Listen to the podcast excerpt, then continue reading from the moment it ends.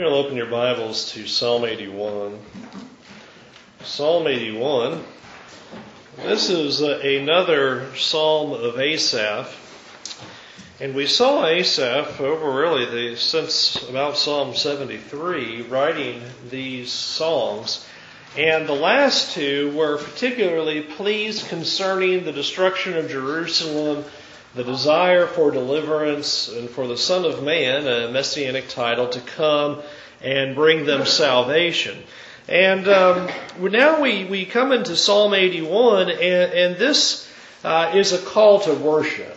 And I think that's the, the intention here is, is a call to the congregation of Israel to return back to God. And that would fit the backdrop of the other Psalms leading up to this point uh, amidst the, the wickedness and the destruction that's taken place because of the people's sins, uh, now Asaph uh, stands back and says, you know, it's, it's time to do something. It's time for us to act and respond uh, and come back to God. Psalm 81 is unique, however, that what you read about uh, really are the words of God. While Asaph opens this psalm in, in the few early verses, we will see God Himself speaking uh, for the majority of the psalm. So, so watch for that change to take place as we go through the reading this, this evening. Psalm 81. Sing aloud to God our strength. Shout for joy to the God of Jacob. Raise a song, sound the tambourine, the sweet lyre of a harp. Blow the trumpet at the new moon, at the full moon on our feast day.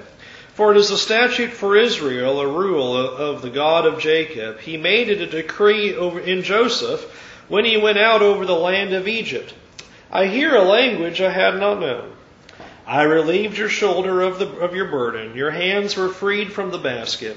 In distress you called, and I delivered you. I answered you in the secret place of thunder. I tested you at the waters of Meribah. Hear, O my people, while I admonish you. O Israel, if you would but listen to me. There is no strange God among you. You shall not bow down to, to a foreign God. I am the Lord your God, who brought you up from the land of Egypt. Open your mouth wide, and I will fill it. But my people did not listen to my voice. Israel would not submit to me, so I gave them over to their stubborn hearts to follow their own counsels. Oh, that my people would listen to me, that Israel would walk in my ways. I would soon subdue their enemies and turn my hand against their foes. Those who hate the Lord would cringe toward me, and their fate would last forever. But he would feed you with the finest of wheat, and with the honey from the rock, I would satisfy you. All right. So we begin, we, we start off then with the, with the call for worship. And uh, interesting what, what exists in these, in these first three verses. You have this, I believe, a breakdown in the first three verses of the various uh, participants and worshipers in the congregation. The first verse, I think, a cry to the whole congregation. Uh, a declaration to, to all of them say, let's, let's shout for joy, let's sing. Now, in verse 2, you have raise a song, sound the tambourine, uh, use the harp. And that, I believe, probably fits with the, with the Levites who did that in the temple worship. And so uh, you have to the whole congregation, let's get ready to sing, let's shout for, shout for joy. Uh, to the Levites, okay, you, are you ready? The singers and musicians, you get ready for, for our worship. And verse 3, then a call to the priests, you have the calling for the blowing of the trumpets. That was an act that they would perform. It says there at the end of verse 3 that this was going to be at the full moon or at the, at the new moon on our feast day. That probably sets us at the time of the Feast of Tabernacles. And it's kind of funny, on Sunday morning we've been spending some detailed information about uh, how the Jews dealt with the Feast of Tabernacles. And that's when the new moon would typically take place, was right around the Feast of Tabernacles. And there were a lot of festivals that took, took place in that seventh month.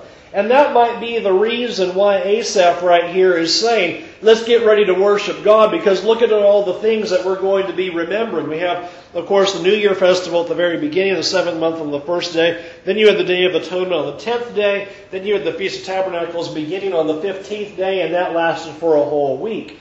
And so Asaph, I think, is, is just kind of bringing Israel together and saying, all right, it's time. It's the new moon. It's, it's time for us to, to remember these festivals. So let's get ready to worship God. I think that's just the general start. Now, verses 4 through 7 uh, really are just an, a statement by Asaph of as we come together to worship God, let's remember all the things that God has done.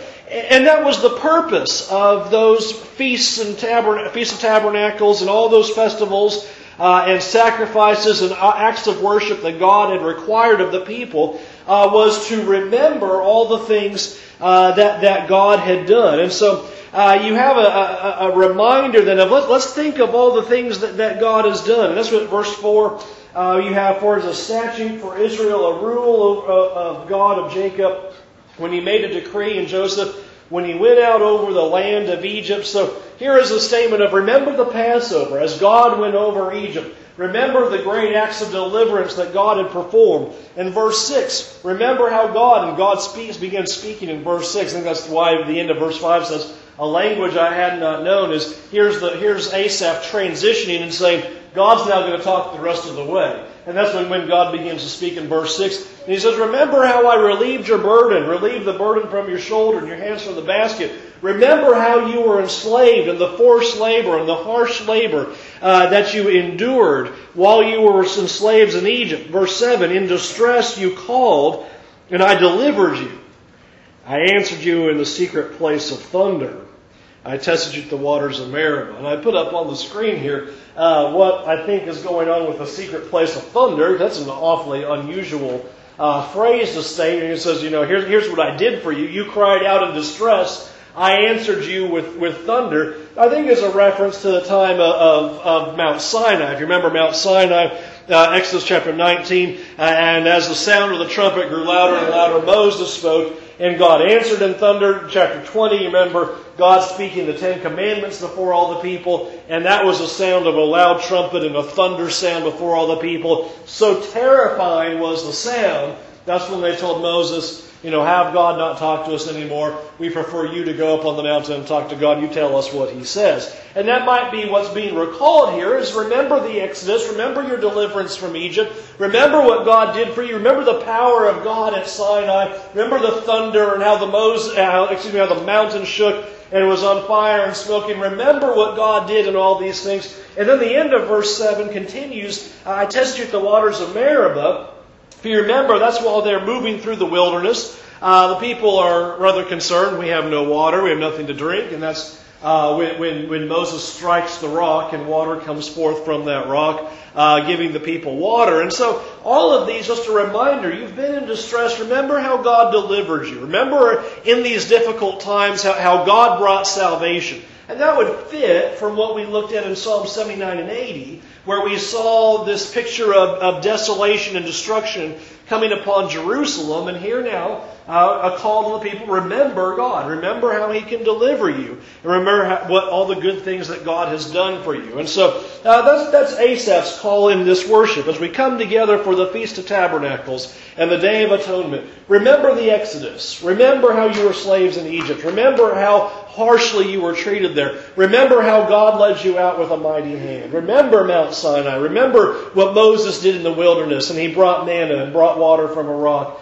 And so remember these great acts that God has done. And that then I think sets the tone of what now when you have God stepping in here and saying, now I have some things I want to tell you. And I don't know how this worked out. I, I kind of wonder if, you know, you can kind of hear Asaph gathering all the people and God said, let me tell you some things. You know, let me tell you what's going on right now. That's the way this, this seems to sound as if, all right, now, now God has a message to the people that He wants you to, to, to understand. And really the overriding message is, is listen. I have some things to say to you. I want you to listen to me. And notice how that is in verse 8. Uh, Hear, O my people, while I admonish you. And then notice the end of verse 8. If you would but listen to me. What, what a great plea here by God. If you would just listen to the things I'm trying to tell you. I have some really important things, Israel, but you're not listening. You don't, you don't care about my words. You're not hearing the things that, that you need to hear. I'm trying to admonish you, as the beginning of verse 8 says. So listen to the things that I have to say. And verse 9 then is just a reminder of the covenant. Verse 9, there should be no foreign or strange gods among you. You should not bow down to, to, to foreign gods. And so, uh, really, that would be a reminder of those Ten Commandments, a reminder of the law of Moses a call to the people obey the covenant that was set before you. Do not neglect it. And we know historically that's exactly what they had done. And why you have God calling out, listen to me, listen to my words, listen to my commands. And he gives a reason why. Notice what he uses there in uh, verse 10 I'm the Lord who brought you out of the land of Egypt. And he says this, open your mouth wide, and I will fill it. Uh, that is a, a great sense. If you would just listen, as God says, if you just listen to what I have to say, if you would follow my commands, you'd put away these strange gods. I'd open your mouth and fill it. You'd be, have the blessings of God. God is saying, I want to take care of you. I want to give you prosperity. I want to give you the, the, the, the good tidings. I want to, to be your God and, and take care of you and give you everything that you need. If you would just simply obey. If you just simply listen to my commands, if you'd hear these things and follow the covenant, you'd open wide your mouth and I would fill it up. You would have everything that you need, everything that, that you're lacking. I'd, I'd be willing to take care of you. And that is certainly the picture of the Old Testament is what Moses gave him, those commands of the blessings and the curses. If you'll obey God, God will take care of you. He'll give you the land. You'll never be removed. But if you disobey, if you violate the covenant, the promise was made that they would be destroyed, they'd be removed off the land. And that's what's going on here is God saying, remember, I want to take care of you, but you need to do the things that I have asked. Verses 11 and 12 is the unfortunate response of the people. Uh, you have the statement that really the people are going to rebel.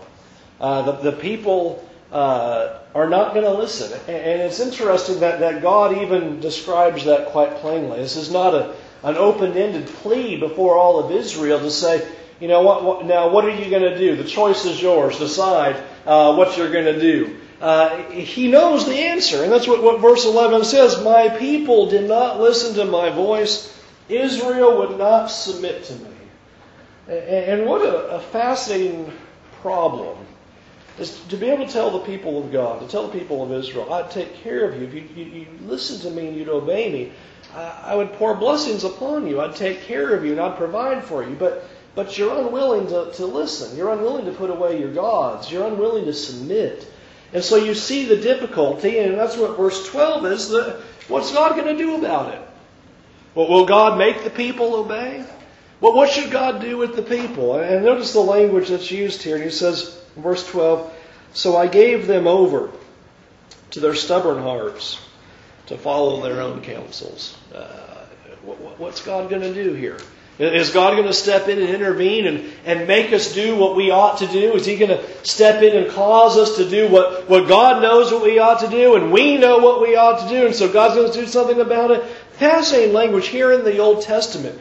God says, I, I gave them over to their stubborn hearts. And, and, I want you to see that that's exactly what God still does today. That, that might ring of something. Romans chapter 1. You remember how God said that concerning the Gentiles, and He also applied it to the Jews in chapter 2 about having to turn them over. Romans chapter 1, verse 22 claiming to be wise, they became fools and exchanged the glory of the immortal God for images resembling mortal man and birds and animals and reptiles. Notice here's the first time he says it. Therefore, God gave them up in the lusts of their hearts to impurity, to the dishonoring of their, their bodies among themselves, because they exchanged the truth about God for a lie, and worshipped and served the creature rather than the Creator, who was blessed forever. Amen. For this reason, notice the second time, God gave them up to dishonorable passions. For their women, for their women exchanged natural relations for those that are contrary to nature. And likewise, men, and the men likewise gave up natural relations with women and were consumed with passion for one another, men committing acts, shameless acts with men and receiving in themselves the due penalty for their error. And since they did not see fit to acknowledge God, notice it the third time, God gave them up to a debased mind to do what ought not to be done. And earlier, as he led into all that, he said, here's the problem. And God's wrath is revealed against that kind of activity. That God is going to turn you over. He's going to allow you to do what you want to do. If you want to, to, to follow your lusts and follow your own desires, God's not going to stop you.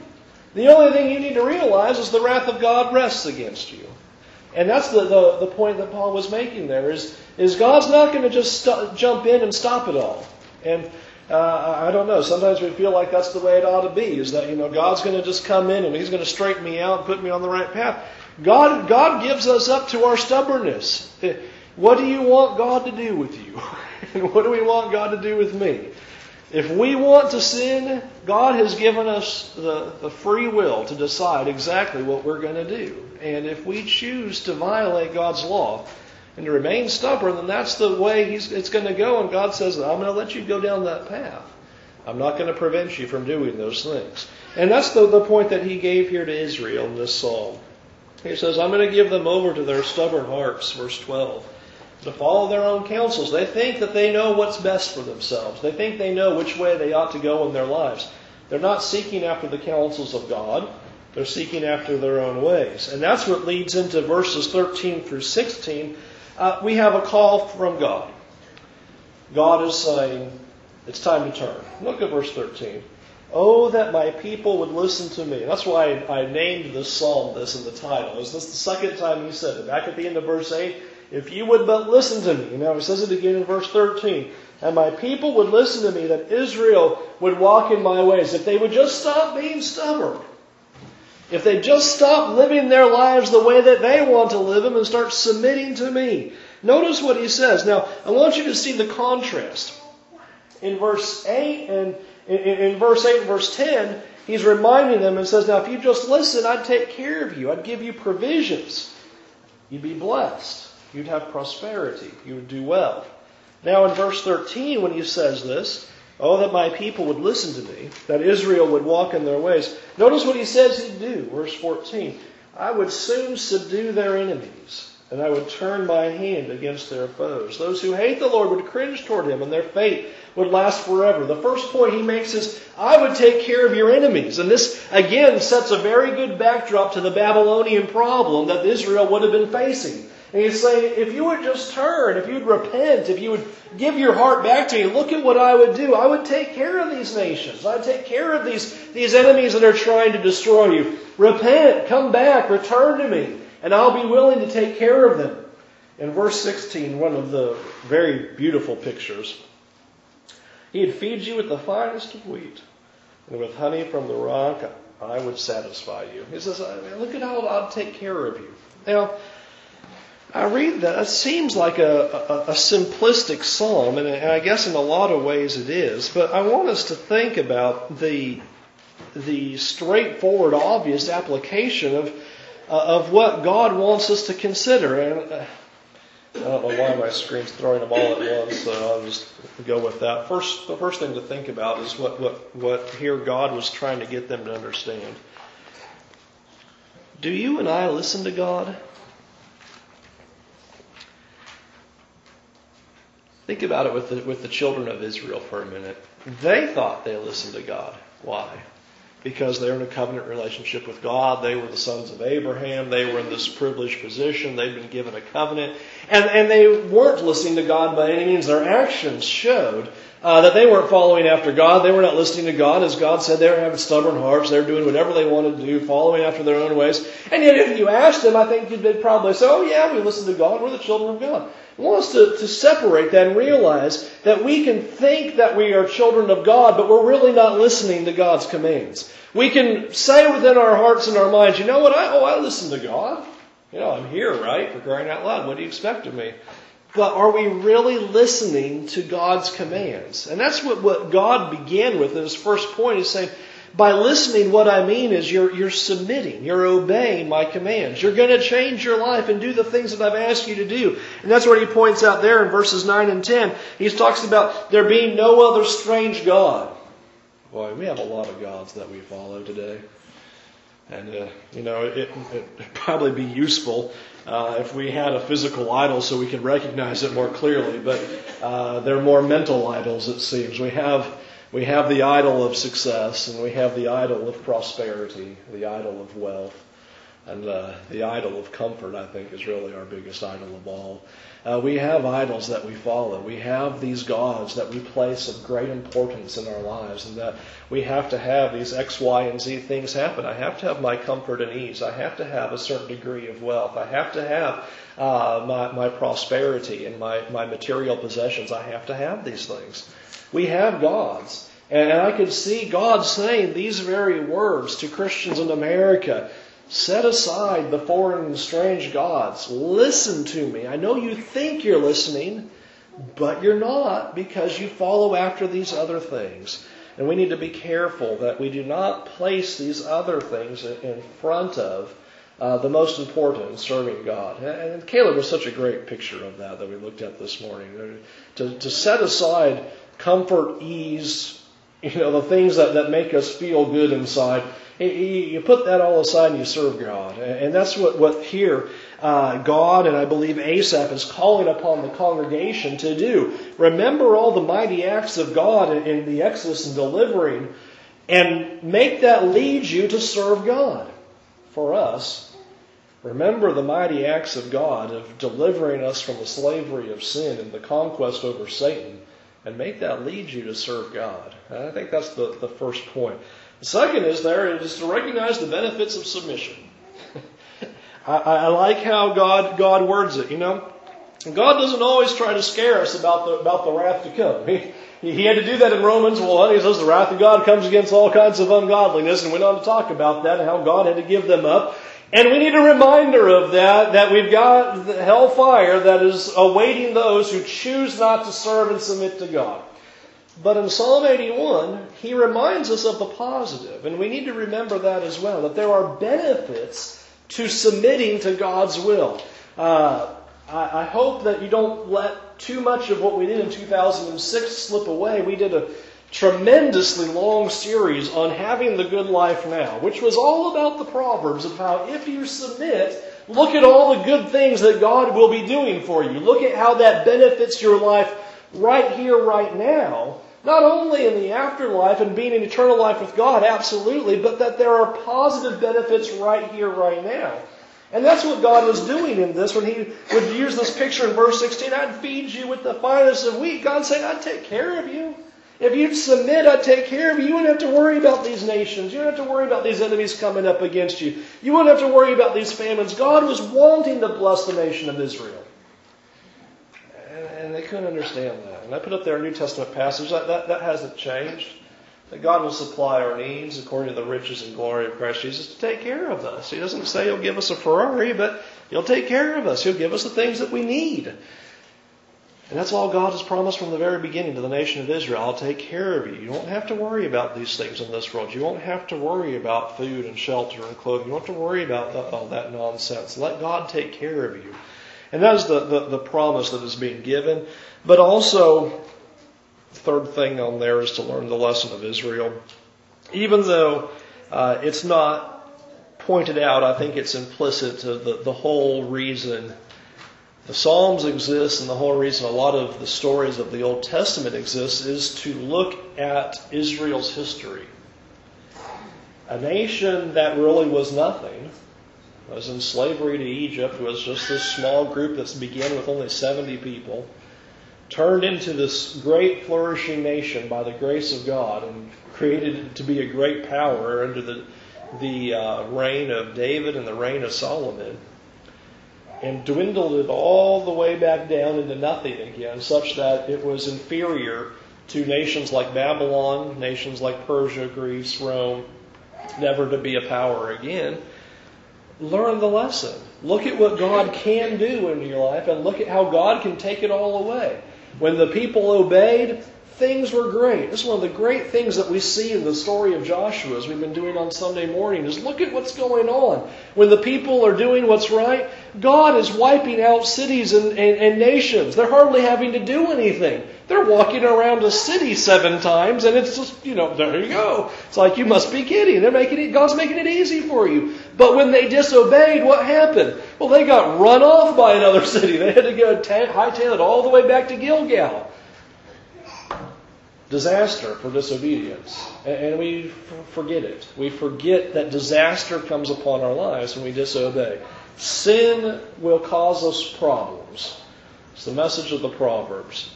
Try to do what's right, that the general blessings of God will come upon us, but when we choose to rebel and we uh, ignore God, difficulties are going to happen. And this, we are left with this picture of what he says here in Psalm 81. He said it three times in Romans 1 God turns us over. That's a frightening picture. And you think about what that means that God turns you over. He gave them up. I mean, I don't like that, that concept. You think about God says, you know, what, what am I going to do with you? It's like the incorrigible child. Uh, like a surrogate family to me, and I love them so much out in San Diego. Uh, they had a daughter. Uh, you, you couldn't get her to do anything, they said. and that so that when she was 16 or 17, they had to emancipate her. They that bad off. Now, parents, you know how bad you have to have a child be that you finally get to the point where you say, I got to legally cut ties because she was destroying high schools and they were being legally responsible. And that was, I think, the idea is you give them up. I can't stop them. I'm telling them what to do. I'm trying to point them down the right path. They refuse. I give them over. So you want that God to do that with you? Can't get them to do what's right. I keep telling them. I've given them my word. I keep saying, here's what you need to do. And finally, God says, I give you over. I give up. There you go. Go do what you want to do. I'm no longer held responsible for your actions. That's frightening. Uh, and I dare say that'd be a sad statement when we get on the day of judgment and God say, you know, I had to give up on you because I had to turn you over to your own stubbornness. In your own heart, you would refuse to do what I'd asked you to do. You refused to obey the covenant. And that's the picture that happened here. It led to the destruction of Israel. It led to their demise. And such that God said, I would not be with them anymore. He removed his presence from them. He destroyed the nation and just simply said, one day the Savior's going to come and He'll take care of sins. And we need to be mindful of where we stand with God. We don't want to be that kind of people. We don't want to be the stubborn ones who continue to resist and continue to try to push our own way rather than submitting to God. So I think it's a great lesson. And as the, really the final point I want to leave you with is, is the, the cry of God, Oh, that my people would listen to me. Are we listening? And only one way to listen. It's not going to be to go in your closet and try to hear any whispers. It's by listening to the Word of God. You have to spend time in God's Word, get to know it for yourself, and do the things that God has said. And our lesson this very night is to encourage you to do that very thing. Will you please think about your life? Think about your situation. Listen to God. He's trying to save you. He's trying to deliver you from the wrath to come. Obey Him with all of your heart. Listen to the things that he has to say, and the benefits will be there. Seek first the kingdom of God, all these things will be added to you. He'll take care of you if you just simply trust him, sacrifice, submit. If you are ready to do that, you can be baptized for the forgiveness of your sins. Wash your sins away. Walk in newness of life. Won't you do that right now while we stand and while we sing?